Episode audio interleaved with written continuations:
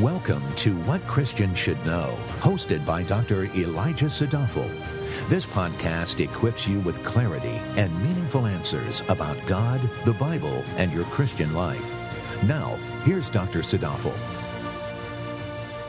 In this short, I will explain three reasons why man shall not live on bread alone. Our theme verse comes from Matthew chapter four. In that scene, many are familiar with what Jesus says to the devil during our Lord's temptation in the wilderness. After Jesus fasts forty days and forty nights, Satan invites him to command stones to become bread.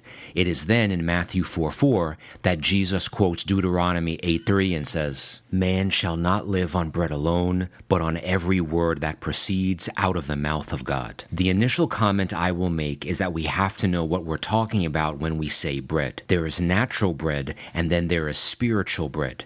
Natural bread is the stuff you buy in the grocery store. Spiritual bread is the Word of God. Remember the context of the scene in Matthew four. Jesus is being tempted in the wilderness by Satan. The devil wants him to satisfy his natural hunger and use his power to turn stones into bread. Jesus responds to this temptation and the other two temptations in Matthew four by relying on spiritual bread. That is, he responds with the Word of God. So when Jesus says, "Man shall not live on bread alone," he is certainly not suggesting that bread is bad, nor is he suggesting that everyone ought to be fasting all the time. What he is saying is that there is more to life than natural bread, so man shall not live on bread alone. The first point is that man shall not live on bread alone because without the Word of God, we aren't really living. It is readily obvious that our natural bodies need nourishment. We need sunlight, we need sleep, and we need fuel. Good, clean nourishment gives us energy and a laden mood and a body generally free from ailments. We as human beings, however, are more than just physical bodies. We have souls as well as spirits. And what bread provides nourishment for our spirits? The Word of God. Without the spiritual bread, our spirits are wasted, weak, and frail. We walk about blind with a love of darkness and a global ignorance of what the Bible says. Man may therefore have a vibrant physical body that is well nourished with bread, but a cold, dead spirit that has never tasted the sweetness of spiritual bread. Yes, our bodies require food, but so do our spirits. God made creation with His Word when He said, "Let there be light."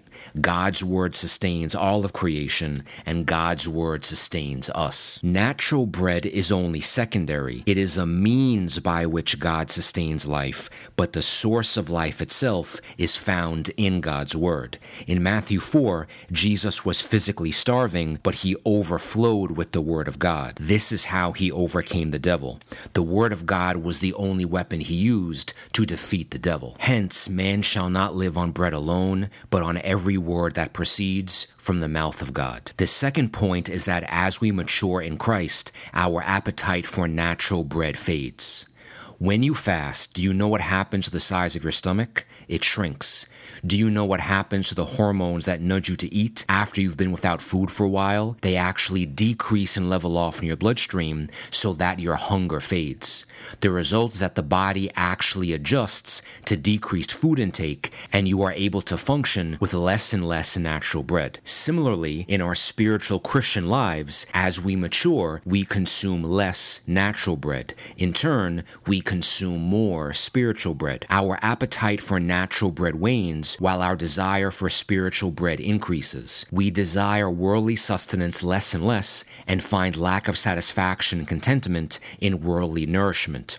We find true satisfaction and contentment in God's Word alone. In fact, this waning appetite for natural bread is a mark of genuine sanctification. In this gradual process, things you once thought you could not live without, now you find that after time, you no longer have a desire for them.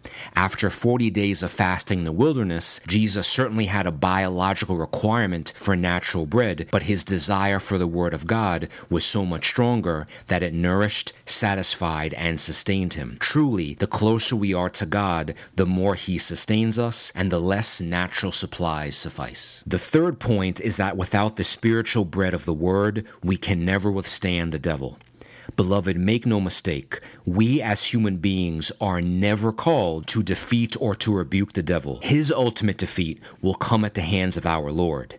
As James four seven says, what we are called to do is resist the devil, and then he will flee. How do we resist? By being filled with the Word of God, so that everything that is in us and so that everything that comes out of us is grounded in God's Word. The truth found in God's Word makes us immune to the devil's lies. The truth found in God's Word means we can see right through subtle schemes that seek to pit one part of God's Word against another. The truth found in God's Word tells us that we were made to glorify God, not ourselves. The truth found in God's Word tells us that in life here on earth, we will face temptation, we will face trials, and the more we sincerely labor and bear spiritual fruit, the more satanic attacks will increase.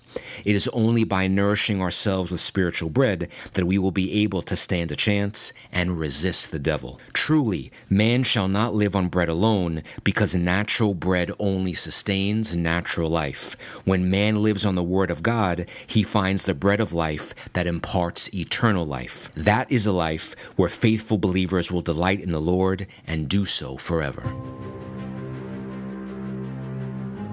Thank you for listening. For more valuable resources, including a bookstore and online Bible study, visit w c s k dot org.